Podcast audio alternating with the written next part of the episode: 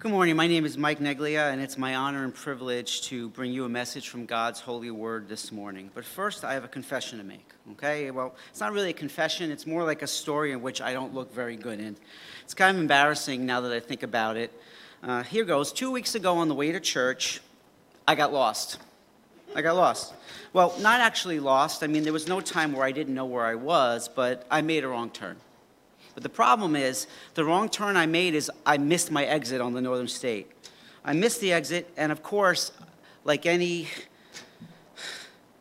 good neglia, I tried to push the blame off on my wife Heidi, and that's never a good idea. After almost 20 years of marriage, I've learned that even when it's her fault, it's really my fault. Amen? That was the second mistake I made, and that was worse than missing the exit. So I texted Jean, who was um, that I was going to be late that morning. And of course, he said, It's fine, no problem, because I was scheduled to play bass with the worship team and he was leading that week. So, back to the fight, I mean, back to the disagreement with my lovely wife.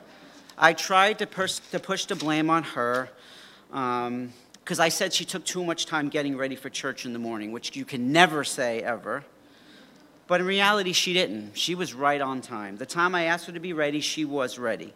But after I blamed her, I began complaining about how far we have to drive to church every Sunday. You see, we live in Hauppauge, way out in Suffolk County, good old exit 58 on the LIE. In order to be on time, in order to drive the almost 30 miles one way to church from our house, we have to leave very early in the morning. So, in my anger and blame shifting, I said something like, The church is so far away. If someone like Caleb makes a wrong turn, what is he going to be, a minute late at most?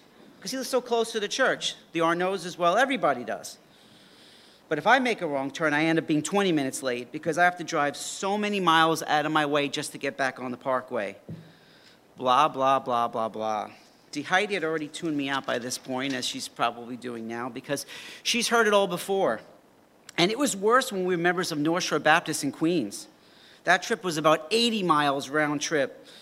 And along with Steve Schultz, I served as an elder there. So, with ministry meetings, elders' meetings, midweek Bible studies, the Great Commission team meeting, music ministry, Sunday worship, let me just say the trip seemed longer and longer and longer each week. And this is way before Zoom.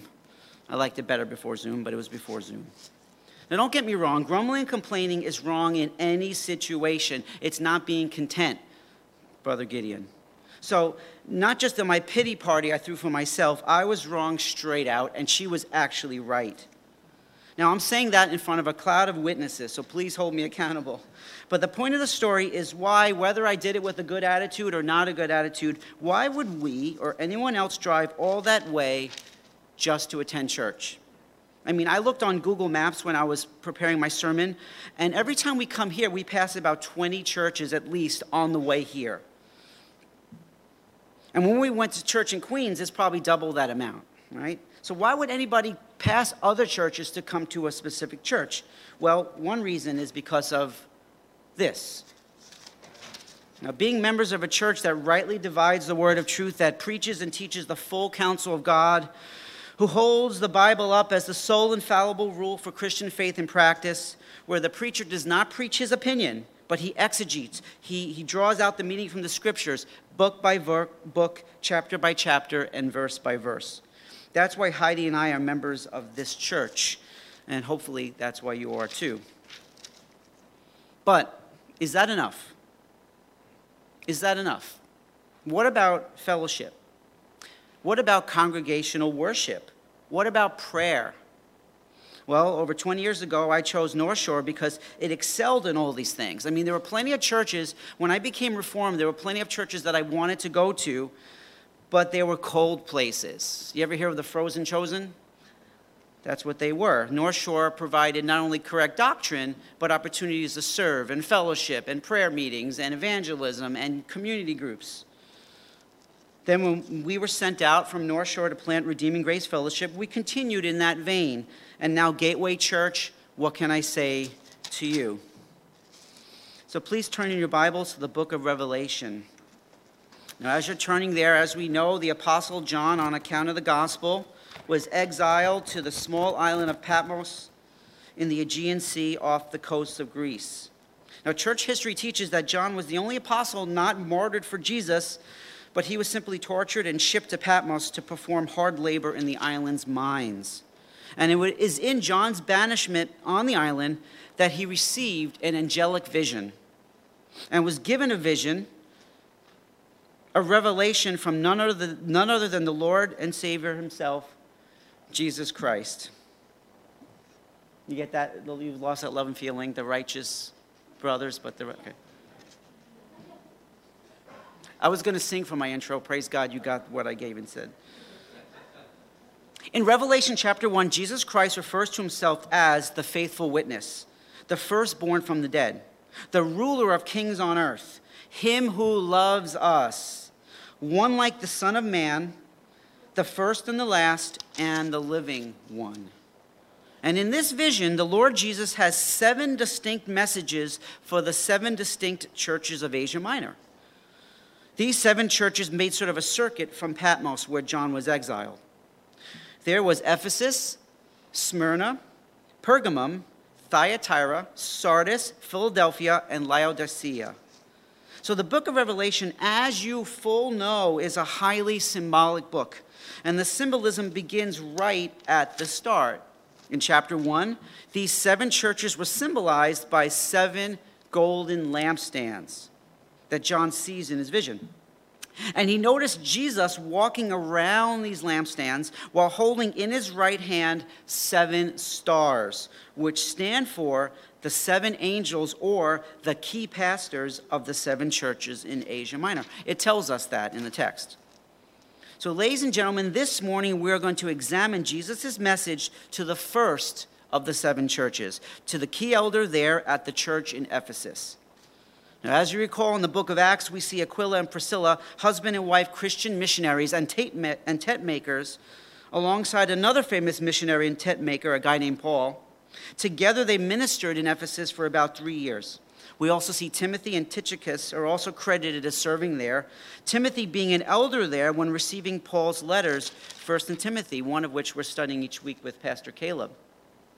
And tradition states John himself may have served as an elder there later in life. We don't know, but that's what tradition teaches.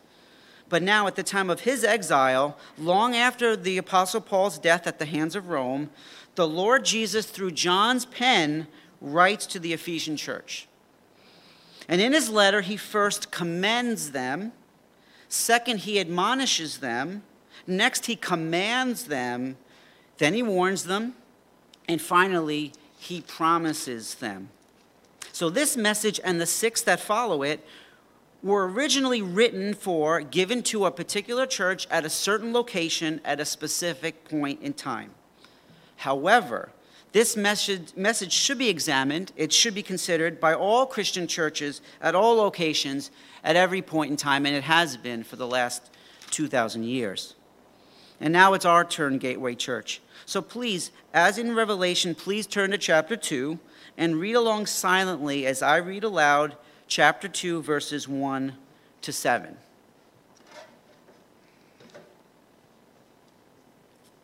To the angel of the church in Ephesus, write To him who holds the seven stars in his right hand, who walks among the seven golden lampstands, I know your works, your toil and your patient endurance, and how you cannot bear with those who are evil, but have tested those who call themselves apostles and are not, and found them to be false. I know you're enduring patiently and bearing up for my name's sake, and you have not grown weary. But I have this against you, that you have abandoned the love you had at first. Remember, therefore, from where you have fallen, repent and do the works you did at first. If not, I will come to you and remove your lampstand from its place, unless you repent. Yet this you have you hate the works of the Nicolaitans, which I also hate. He who has an ear, let him hear what the Spirit says to the churches. To the one who conquers, I will grant to eat of the tree of life, which is in the paradise of God. May God add his blessing to the reading of his holy word this morning. So, in the text, the Lord Jesus' message to the Ephesian church can be divided into five sections or five points. Number one, the positive, verses 2 to 3 and verse 6. Number two, the problem, verse 4. Number three, the prescription, verse 5a. Number four, the peril, verse 5b. And finally, the promise, verse 7. So let us first look at what Jesus was pleased with at the Ephesian church.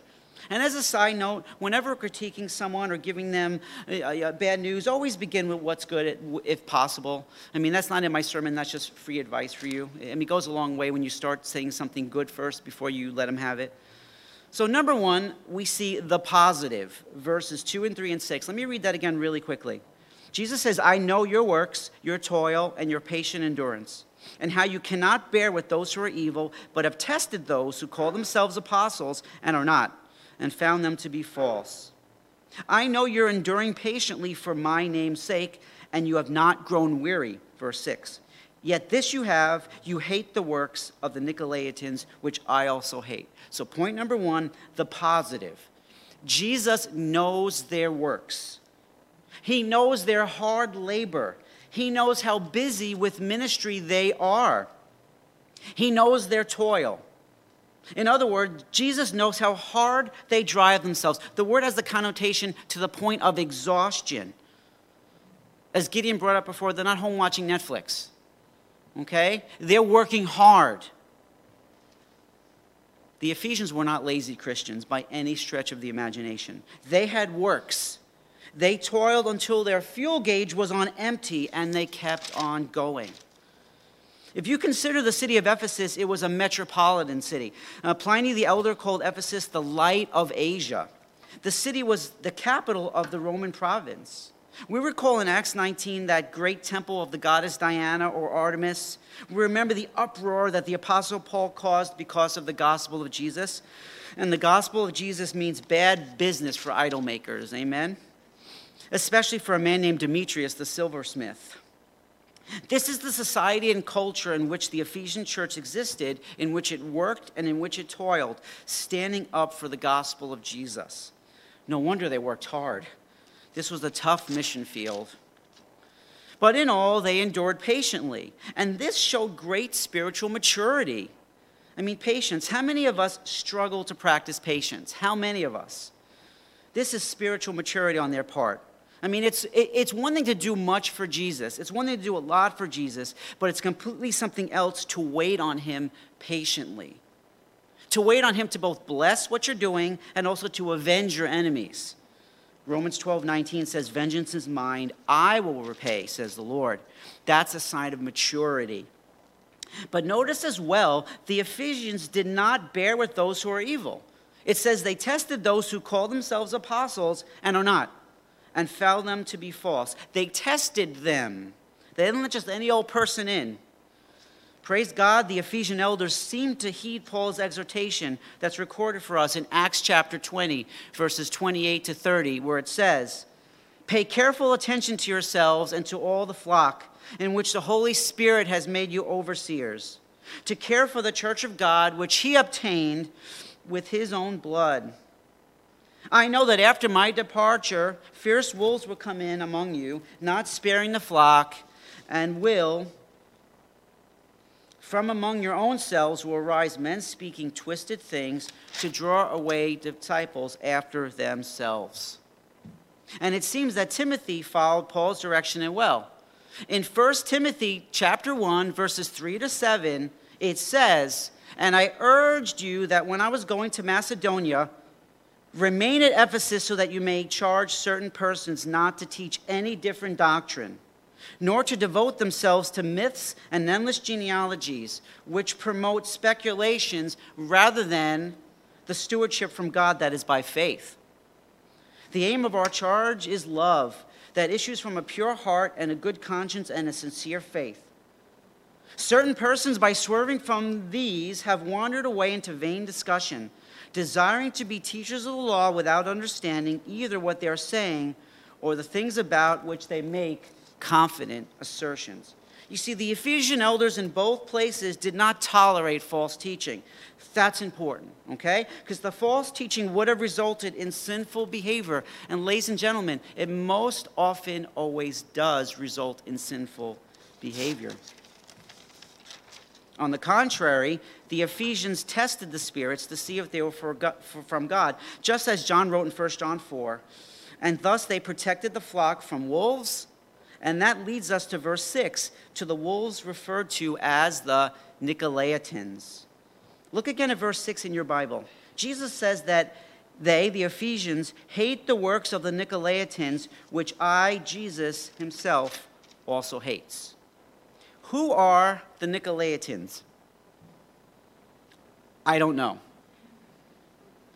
Nobody knows today. Nobody knows.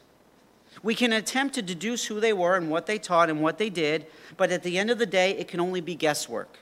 Okay, so we need to tread lightly here, and that's true for any, uh, any scripture that, that we don't really truly understand historically. We need to we can look into it. God says to look into it. We need to tread lightly. Don't be dogmatic about things that the scripture is not dogmatic about.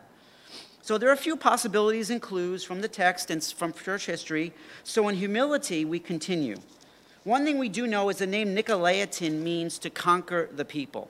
Okay, the word Nikos means to conquer, and the word Laos means the people. So together, the words form the name Nikolaos, which leads some early church fathers to conclude that the Nicolaitans were followers of Nicholas, who was one of the seven deacons chosen by the apostles in Acts chapter 6. Some hypothesize that this proselyte of Antioch apostatized. He left the true faith and led his own secret sect or cult and these were his followers. Whether or not this is true, we don't know. I don't want to besmirch his name. We don't know if that's true. But some commentators, especially in the early church, believe this might have been the case. But the connection to the name Nicholas leads some to believe that this heresy arising was a sharp separation or distinction between clergy and laity. The word laos is where we get the word laity from, so Nikos, to conquer the laity, okay, indicates a domineering leadership, suppressing a lesser people, suppressing the lay people in the church. That's one view. Another view has a little more biblical support to it, and it connects the teaching of the deeds of the Nicolaitans to the teaching of Balaam from the Old Testament. You see, the Nicolaitans, since they weren't tolerated in Ephesus, seemed to find a way into the church of Pergamum. And if you look forward in your Bibles, it'll be on the screen as well.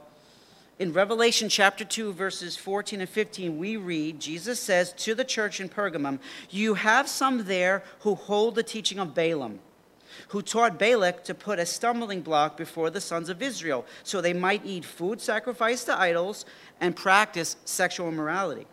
So you also have some who hold to the teaching of the Nicolaitans. So here the Lord seems to connect the teaching of Balaam with the teaching of the Nicolaitans, which is food sacrificed to idols, sexual immorality, which is usually part of pagan worship, and experiencing sensual pleasures or sin in order to understand it fully. I mean, perhaps this, by this time there was a sort of pre Gnostic dualism in place, which considered the only the spiritual realm, realm of any importance and the physical realm counting as nothing so therefore, what you did with your body didn't really matter. It wasn't a concern, only what you did in your spirit. But again, whether this is true or not, we're speculating here, and I don't want to go any further except to, ta- except to say that they, the Ephesians, and those at Pergamum, knew what the, the Nicolaitans taught, and the Ephesians hated what they taught, would not allow them in the church, while those in Pergamum, unfortunately, allowed them in.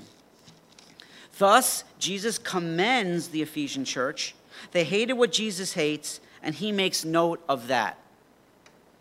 Now, before we move on to point two, which is the problem, let me read one last time verse 3 from chapter 2, because I think it may inform our understanding of Jesus' coming criticism. If you look in your Bibles, Revelation 3 2 says, I know you are enduring patiently and bearing up for my name's sake, and you have not grown weary. You see, the Ephesian church had endured attacks from their pagan neighbors, attacks from false teachers, both in and out of the church, and have not grown weary. They're like the Energizer Bunny. They keep going and going and going and going and going. They've worked and toiled. They've toiled and worked to the point of exhaustion. They've withstood evil people and evil doctrine. And notice their motive for doing all of these things. Verse 3 it was for Jesus' sake. Christ himself testifies to that. And remember that because I think it will help us understand our next point. So here we go. We've seen the positive, now we move on to the problem. Verse 4. In your Bibles, you'll see Revelation 2 4. Jesus says, But I have this against you, that you've abandoned the love that you had at first. Now, even though the Lord commended them on their hard work, toil, patient endurance, their resistance of evil, nevertheless, he says they had abandoned the love they had at first. Your translation may say they had left their first love. So, what exactly does that mean? Well, there are two main views on this criticism by the Lord, and the truth in this case may lie somewhere in between. So, here we're going to look at verse 1 really quickly. I mean, in view 1. In view 1, some believe the text is teaching that the Ephesians left their initial on fire love for Jesus. Nevertheless, they continued serving. They kept going through the motions. They were on autopilot. You see, outwardly, they were so religious and righteous and they fought hard, but inwardly, their hearts were cold and their lives were passionless. To support this view, the apostle Paul warns in 1 Corinthians 13:3 where he says, "If I give away all that I have, and if I deliver my body up to be burned, but have not love, I gain nothing. In other words, the Apostle Paul says, I can serve Jesus even unto death. They can kill me for Jesus, but if it's not done in love, it's all for nothing. Certainly, Ephesus had been busy doing, working, toiling, serving, teaching, preaching, singing, giving, evangelizing. But if it was done without a sincere desire and passion and love for Christ, it was useless. That is view number one. Their fire had gone out, their hearts no longer burned for Jesus. And now we come to view number two, and this is the interpretation that I personally lean more toward. View number two is that the Ephesians had abandoned the love they had for one another, the love they expressed at the early stages of their church, the early stages of when they set out sojourning together for the sake of the Lord. You see, their brotherly love and sense of Christian community had waned. Yes, they continued to labor together, but the love they had manifested toward one another as the body of Christ had dried up. The sacrificial love that they once practiced for the brethren had ceased being a reality in their gathering. Now, I lean toward that second view, and here's the reason why personally I do. A moment ago, I told you to remember what the Lord commends them for in verse 3. And what was that? Well, they patiently endured. Why? For his name's sake for Jesus' name's sake. They patiently endured for Jesus' sake. And that if that's the motive behind their behavior, that Christ's name is proclaimed and his person being worshiped and honored and glorified, then I think it rather unlikely that it indicates a lack of love and passion for Christ. I mean, how do you value him, really value him more than anything in the world, while at the same time have your heart not burn for him? Again, the reason why we know their motive is because Jesus, who knows the hearts of all men, tells us what it is. I mean, it's obvious. We can be able to fool each other, right? We can do things that look righteous and look loving, but inside we have bad motives. We can do that. We can get away with that. We can fool each other. But not Jesus Christ. He knows our motives. So if he through John writes down their motive is for him, not personal gain, riches, fame, or fortune, but for the Lord. I really can't reconcile the two. Okay, I can't. But in light of that, let me expound a little bit more on view number two. But don't worry, if you're siding with the first interpretation, my app points will, it, it, will entertain that as well. So you'll get everything today. The Ephesian church may have been, at the time of the writing of the letter, John's letter, failing to love each other in the ways commanded by Christ and the ways they had in the past. Now, it's very possible that the many years of fighting heresy and identifying false brethren inside the church may have given rise to a suspicious congregation. Let me explain. Perhaps a guilty until proven innocent attitude arose in the church. Maybe a trust no one but Christ attitude had developed in the church a critical eye toward each other, waiting for someone to fall, may have arisen. It might have been necessary when identifying the false apostles and identifying the Nicolaitans, but this may have resulted in a hardening heart toward one another. But this is not the way we should view our brothers and sisters in Christ. Hebrews chapter 6, verses 7 to 10 reads For land that has drunk the rain that often falls on it and produces a crop useful to those whose sake it is cultivated receives a blessing from God.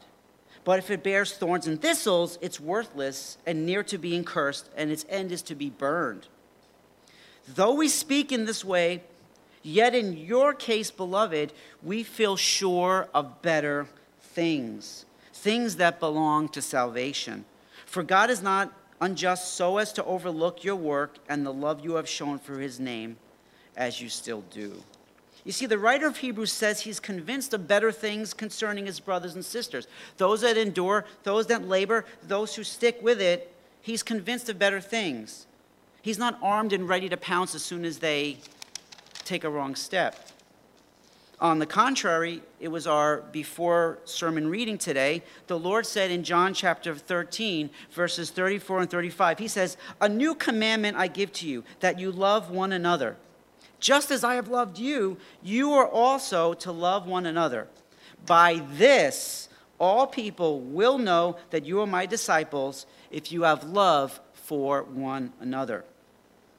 Maybe in Ephesus' case, the Lord, uh, the love they were lacking was not for their brothers, but maybe it was for their neighbors. I mean, perhaps the unbelieving pagan, idolatrous neighbors.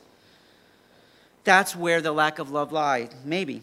I mean, it is time, at times, extremely difficult to care for and minister someone that hates the Lord Jesus Christ. I mean, amen? But the Lord Jesus calls us to love and care for our neighbors as well. That's the story of the Good Samaritan. Who is my neighbor? Everyone is your neighbor. Everyone is your neighbor. Again, maybe years of battle had scarred the Ephesians, causing them to adopt a shoot first and ask questions later mentality. But that's not the way of the Savior. Jesus taught in Matthew chapter 5, verses 43 to 45 You've heard that it was said, You shall love your neighbor and hate your enemy. But I say to you, love your enemies and pray for those that persecute you, so that you may be sons of your Father in heaven. For he makes his sun to rise on the evil and the good, and sends rain on the just and on the unjust. So, the love that the church of Ephesus had at first had waxed and it had waned. And despite all their positives, the problem was enough for Jesus to call them out and to call them to repentance. And if you're tempted to say, well, there's always something lacking in every church, I mean, I mean, uh, you can't, no, there are no perfect churches. That might be true, but please note that later in Revelation, at this point in time, Jesus had nothing negative or sinful to say to the church at Smyrna nor the church at Philadelphia. So at this time, he wasn't picking on the Ephesians. This was a major issue that he felt needed to be pointed out. So, brothers and sisters, this lovelessness was a serious issue, and that's why the Lord addressed it. It was serious for the Ephesians back then, and it may be serious for us here at Levittown right now. Now, before you start squirming, I highly doubt every member of the Ephesian church left their first love. Not every single person. And that's certainly not true of Gateway either. But in a church gathering this large, there are bound to be people within the sound of my voice that have failed to love as they ought to or as they used to at first. So, in wrapping up this important point, the problem, whether view one is correct, I mean, whether you have failed to love and honor Jesus as you did at first, or whether view two is correct, and years in his service has made you grow cynical toward your brothers and sisters in this church, and you've abandoned the love you shared with them at the beginning, or maybe it's somewhere in between, I can biblically say that you have failed to love God by failing to love your brother. As it says in 1 John chapter 4 verse 20, if anyone says, I love God, and hates his brother, he is a liar. For he who does not love his brother whom he has seen cannot love God whom he has not seen. So that's the problem. In Ephesus, we've looked at the positive, We explored the possibilities of the problem. And now our point is the prescription. Point number three the prescription. Verse 5a. You'll see in your Bibles, verse 5a says, Remember, therefore, from where you have fallen, repent and do the works you did at first. So, here in verse 5, the Lord gives the Ephesians the prescription for their problem. He tells them what they need to do. Therefore, this point, point number three, will serve as our points of application this morning. Usually, our app points come at the end, but since they're here in the text, we're going to consider them now. But please don't get excited, we're nowhere near done, okay? But this is the, well, we're close to near done. The best thing about these points of application is that they come directly from Jesus. Uh, I didn't make them up. I may have came up with catchy ways to remember them, but he came up with them. Okay, so in our point number three, this prescription itself contains three points of application. The first point is remember. The second point is repent. And the third point is rewind. Okay? Remember how far you have fallen, repent, turn around, and rewind. Go back and do what you used to do. Let's look at number one remember. Now, there is biblical precedent for remembering our past, both positive memories and negative memories, if it serves to edify and makes us endure to the end. In Deuteronomy chapter 5, verse 15, when the Lord's giving the reason why the Israelites are to observe the Sabbath, he says this You shall remember that you were a slave in the land of Egypt, and the Lord your God brought you out from there with a mighty hand and an outstretched arm. Now, this is a positive remembrance. He's saying, Remember, you were helpless, you were a slave, and remember that I, your Lord, freed you. Remember that. Then later in Deuteronomy, in chapter 9, the Lord has them remember a negative memory. This time, he calls them to remember their own past sin. Look at what it says in verses 6, and 6 to 7. He says, Know therefore that the Lord your God is not giving you this land, Canaan, to possess because of your righteousness, for you are a stubborn people. Remember, do not forget how you provoked the Lord your God to wrath in the wilderness. From the day you came out of the land of Egypt until you came to this place, you have been rebellious against the Lord. Here he says, I'm not delivering you or giving you the promised land because you're deserving of it. No, he says, remember how evil you were and how gracious and mighty I am. In fact, we didn't read it today, but in the preceding verses, he tells them that the reason why the people that are there now are getting evicted is how evil they were. It's not because you're so good, it's because they're so evil. And then continuing to the end of the chapter, he keeps bringing up over and over again Israel's stubbornness and their disobedience. In other words, he's saying, Remember what I, the Lord, have done, am doing, and will do for you, even though you do not deserve any of it. Israel, remember.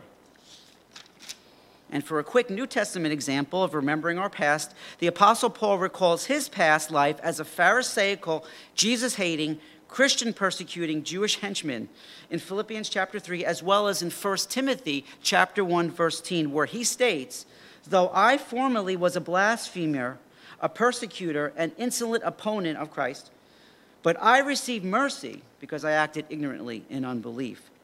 And we don't have time to read it this morning, but on your own time, check out 2 Corinthians 11 21 to 33, where Paul goes on an absolute tirade, partly sarcastic, okay, but in it he recounts his former life as a persecutor, plus his battle scars for Christ.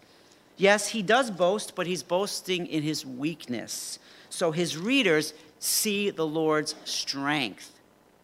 And in both of these cases, he's remembering his past, both the good, the bad, and the ugly.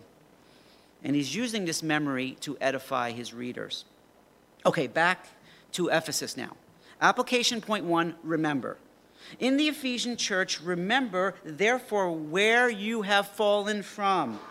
Recall the time in the past where your love burned bright and hot for your Lord and was manifested through your practical love for your brothers and sisters in Christ, which is his holy bride. If they or you, Levittown, are convicted about going through the motions or performing perfunctory religious exercises, then remember. Remember a time when you served God from the heart and in full sincerity, not putting on a show for others to see, but performing out of a disposition of thankfulness, of gratitude, and love without grumbling, Mr. Neglia, without grumbling. Remember. And if they or you are convicted of being overly critical or judgmental of fellow believers in this church, and if you've ceased serving them out of brotherly love, then remember. Remember a time when love for Christ overflowed with love for your brothers and sisters. And this love for Christ and his church was evidenced by the good works and charitable acts performed for them. Remember. Remember when your heart burned for Jesus and you couldn't pray enough, and you couldn't sing enough, and you couldn't read enough, and you couldn't share the gospel enough. Remember what it felt like, and remember how you responded with such urgency. Remember. Remember also how you jumped at the opportunity to feed your needy fellow church member, bring them a meal, or help your brothers and sisters with their move, or give them a ride to the doctor's office, or shoot them an encouraging text, or God forbid, you actually made a phone call to them. Remember, remember, remember, therefore, from where you have fallen, Ephesus and Levittown. Remember. Application point number two repent. Turn around. Stop doing this and start doing that. As Gideon said this morning, get rid of this and replace it with that. This will be quick point of application because repentance always means the same thing. Okay, you all it, it requires a change of direction. You were going in one direction, you turn around and go in the other direction. That's what repentance means. It's a change of heart, it's a change of mind that turns into a change of action. You see, a Christian filled with the Holy Spirit has ears to hear because we know the sheep always hear the Good Shepherd's voice, John 10. We hear Jesus' critique loud and clear. If we're guilty of his criticism, if, if we're guilty of his criticism, we're convicted in our spirit. We understand, and our hearts are changed. We must change our minds, and we must decide to act upon the conviction. In Revelation chapter 2's case, they need to stop being unloving and all that that entails and start being loving and all that that entails. And the same is true for us this morning. Because as we know, true repentance, a change of heart and mind, always leads to a change of action always to a change of action. So, number two, repent, turn around. And now we come to application point number three rewind. We must do the works we did at first. Rewind, go back, repeat, redo the first works. So, if we, again, if we're convicted by the Holy Spirit that we're serving Christ out of a sense of religious duty or out of a spiritual habit doing whatever we do, reading, singing, praying, etc., because that's just what Christians do, and I've always done it, and I don't want people to see me not doing it, or else if they do, they'll think less of me. You get the point. If that's you, then first, continue doing those things because those are good things. Don't just say, well, I don't feel it, so I'm just not going to do it. Until... No, you need to continue doing it. Okay? But your motive must change. Okay? The desire must be to please your Savior by singing praises to your Savior. Why? Because you love your Savior. The works may be the same, they might look the same, but the motive behind them must change back to what they were at the beginning. How do you change your motive? Prayer, sincere prayer, private prayer, not flowery language, just crying out to God is the key to making any change we need to make because in our own strength we can change nothing. We are powerless to change anything about us at all, especially our heart and especially the motive for which we do things. And if our problem was uh, view number two, and our problem is that we're too concerned fighting error in the church or attacks from outside the church, there are plenty of them today. If we're laser focused on these only fronts while being blind to the needs of the folks within, if we're not loving our brothers and sisters the way we used to, then as bearing fruit in keeping with repentance, Answer your phone when it rings. Respond to that email. Don't reply all, but respond to that email. Agree to help in any way you are able to. And if you're convicted about being uh, hypercritical about each other, remove the log that is in your own eye. It's undoubtedly stuck in there before you say one word to your brother about the speck that's in his. And as we read earlier in Hebrews 6 9, be persuaded of better things for each other. Or as Paul writes in 1 Corinthians 13 5, love keeps no records of wrong. And Peter counsels in 1 Peter 4 8, love covers a multitude of sins. So back to Ephesus. In Ephesus 1 15 and 16, Paul wrote this to the church. He wrote, For this reason, because I've heard of your faith in the Lord Jesus and your love toward all the saints, I do not cease to give thanks for you, remembering you in my prayers. You see, they needed to rewind to that time, and so do we, Gateway Church. Remember, repent, rewind. We've already examined the application points. We've uh, examined the big sections, the positive, the problem, and the prescription. And now we arrive at a warning. At a warning. The warning is to the church that fails to fill the prescription. And that's point number four the peril. And this point will be quick as well.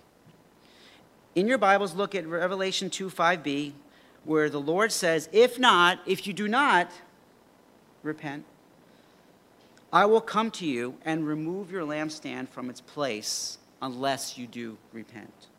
So, if a church does not remember, repeat, and rewind, then Jesus Christ will bring an end to that local church. He will do it. And that is what removing the lampstand symbolizes. As for Ephesus, there's, there's debate on this in my studies, but it seems as though, in my research, that that generation that he was writing to did in fact repent because in the second century there's a letter uh, by Ignatius of Antioch. It's not, it's not inspired scripture, but it is a letter, it's an ancient letter where he encourages them. It's like a letter of Paul to them. So they're obviously there almost 100 years later. So there is a, uh, a continuance of that church. So I'd like to think that that body repented. In the fifth century, there are some church councils there, but when we get into the Middle Ages, it gets a little muddy with what they believed. But today, there's no doubt that there is no gospel witness at that address in Ephesus. So, Gateway Church, today, here, let us learn from that example. Let us heed the Lord's warning. Let us pray that the Lord would continue to allow Gateway to be a faithful gospel witness at this Levittown address. Amen? So, in the first six verses of Revelation 2, we've seen the positive, we've seen the problem, we've seen the prescription, and we've seen the peril. And now we arrive at verse number 7 and we encounter the promise. The promise. Revelation 2 7 To the one who conquers, I will grant to eat of the tree of life, which is in the paradise of God. Now, before we examine this final point, let me be clear. The last point, the peril, the warning about God removing the church's lampstand is not, is repeat, is not a warning about an individual losing their salvation and going to hell. That's not what the warning is about at all. Because in John 6 39, Jesus is clear that of all that he's been given by the Father, he will lose none and he shall raise him up on the last day. So that is an impossibility. The warning here is about God closing down a local body of believers, removing its gospel witness, not condemning its members to the lake of fire. That's not what the peril was about. But in verse 7, the promise, I believe, is an individual promise to the individual believer, to you. To those who conquer or to those who overcome, which every believer will do John 3:16 for God so loved the world that he sent his only begotten son that he who is believing active daily active belief daily hour by hour will ha- never perish but have eternal life. Mark 13, 13. Those abiding in Jesus, active, daily abiding, remaining to the end, will be saved. Revelation 2 7's promise is this. He's saying, Christian, I know carrying my cross, carrying Jesus' cross is difficult. Being hated by all for Jesus' sake is tough. And remaining loving in return is even tougher. But be encouraged. Be encouraged. Stay the course. Continue fighting the good fight. Aim to finish the race. Don't give up because this promise awaits you when your toil on earth is done. You will be granted to eat from the tree of life that's in the paradise of God. You will be. We need this encouragement. We need it. It even says that in, in Hebrews 12 that, that, that for the joy set before him, the Lord endured the cross. This, he, he was looking forward to the reward. We need this encouragement. The promise that there is something after this. The Lord Jesus told his disciples in John 14, verses 2 and 3, he says, In my Father's house there are many rooms. If it were not so, would I have told you that I go to prepare a place for you? And if I go to prepare a place for you, I will come again and take you to myself, that where I am, you may be also. So, this promise is for all true believers in Jesus Christ who will overcome because he has overcome. But please note today that this promise is for believers only. That beautiful promise that Jesus made to his disciples in John 14, 2 to 3 continues in John 14, verses 4 to 6, where he continues. He says, And you know the way to where I'm going. Thomas, one of his disciples, said, Lord, we do not know where you're going. How can we know the way? Verse 6 Then Jesus said to him, I am the way. I am the truth, and I'm the life. No one comes to the Father except through me. And there you have it. There's no way to be reconciled to God. There's no way to go to the Father but by Jesus Christ. By his perfect life giving for your sinful one, by his death on the cross paying for your sins, by his rising again and ascending into heaven to intercede for you and for his coming again to take you to be where he is. Now, with each of my sermons, all the technical stuff we discuss, all the talk about rewinding, all the talk about remembering, and this lampstand and that star will do you no good if you're still in your sins. No good. You can't first love your way into heaven, okay? You need to be saved first. So, my, my exhortation to you this morning is just run to Jesus. And what does that mean, run? You're going to run? What you're going to do is you're going to bow, you're going to confess your sins to Him. You're going to acknowledge that even if you love someone to the best of your ability, it's not enough to satisfy a holy God. It's nothing but filthy rags before a holy God. Acknowledge that you can't save yourself. Acknowledge that you are powerless to save you. And just like the Lord delivered the Israelites out of Egypt, He will deliver you from your sins. So put your faith and trust in Him today believing that his death on the cross paid for every sin that you've ever committed or will commit. Repent of your sins, stop worshiping false idols, turn to him and believe daily, actively believing in him. And then you'll never perish but have eternal life. Then stay with your first love. But to believers, to members of Gateway Church, Jesus promises this restored Eden to all who conquer. So conquer, so overcome in Revelation chapter 2, verses 1 to 5, he expands on the imagery of the restored Eden. He says this Then the angel showed me, John, the river of the water of life, bright as crystal, flowing from the throne of God and of the Lamb, through the middle of the city. Also, on either side of the river, the tree of life with its 12 kinds of fruit, yielding its fruit every month. The leaves of the tree were for the healing of the nations. No longer will there be anything accursed, but the throne of God and the Lamb will be in it, and his servants will worship him. They will see his face, and his name will be on their foreheads. And night will be no more. They will need no light of lamp or sun, for the Lord God will be their light, and they will reign forever and ever. Brothers and sisters, I began this message with an embarrassing story about me getting lost on the way to church. And I was angry because I have to drive so far, blah, blah, blah, poor baby. But I was wrong in being angry, that is obvious. I was sinful in my grumbling and complaining. I was not content.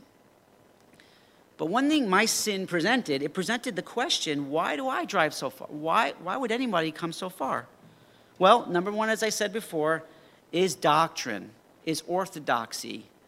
We hate the deeds of the Nicolaitans, whatever they are, we hate them. But that's not enough. Orthodoxy must lead to orthopraxy right doctrine, right teaching, right belief, right behavior. So, practice. Gateway seeks to love Christ by loving one another. I've seen it, you've seen it, I've been on the receiving end of it so much. These two ingredients, consistently followed and prayerfully lived out, are evidences of God's grace upon this church and upon its members. So may we continue forward together, seeking to work, seeking to toil, seeking to endure patiently, endure, and hanging on the whole way to our first love and when necessary, remembering, repenting, and rewinding. Amen. Let us pray. Heavenly Father, we thank you for your word. We thank you for providing it to us, a people living thousands of years after it was written. But we thank you for how it cuts right to our heart. We thank you for how it speaks to us this day. We thank you, dear God, for, for providing your word, making it available to us, and giving us ears to hear and eyes to see what it is saying. Right now, I pray that you would give us the ability to understand and that you would grace us to be able to follow what your word says.